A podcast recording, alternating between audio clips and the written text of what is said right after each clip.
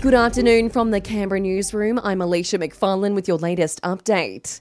A 19 year old man has been arrested in relation to the murder of a Phillip man in June last year.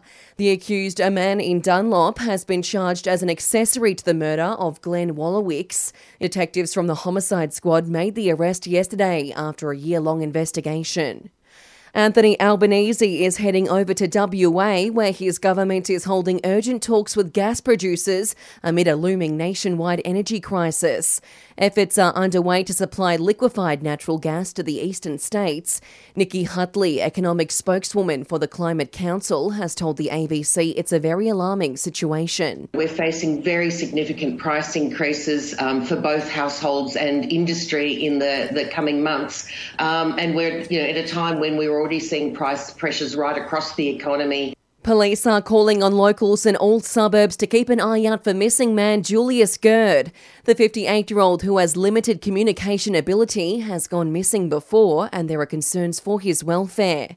Julius ran away from his carers at the Woden shops yesterday around 10:40 a.m., heading towards the Woden Library on Corinna Street. A photo of Julius is on the ACT Policing Facebook page. If you spot him, police say not to approach him and instead call them immediately. Prince Harry and Meghan Markle were reunited with the rest of the royal family at St Paul's Cathedral for the service of Thanksgiving. It was the couple's first joint royal engagement in more than two years, the Queen staying home for the Platinum Jubilee occasion due to discomfort. Meanwhile, Aspen Island on Lake Burley Griffin is set to be renamed to Queen Elizabeth Island in honour of the Queen's 70 years of service. Calls are growing for Queensland teachers to be trained in self defence and armed security guards to be hired at schools amid increasing violence in classrooms.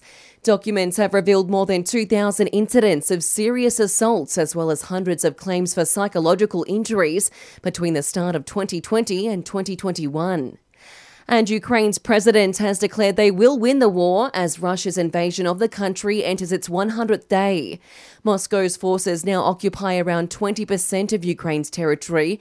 Volodymyr Zelensky says they won't give up. The Ukrainian armed forces are still here. Most importantly, our people are still here. We have defended Ukraine for 100 days already. Victory will be ours. That translation thanks to Sky.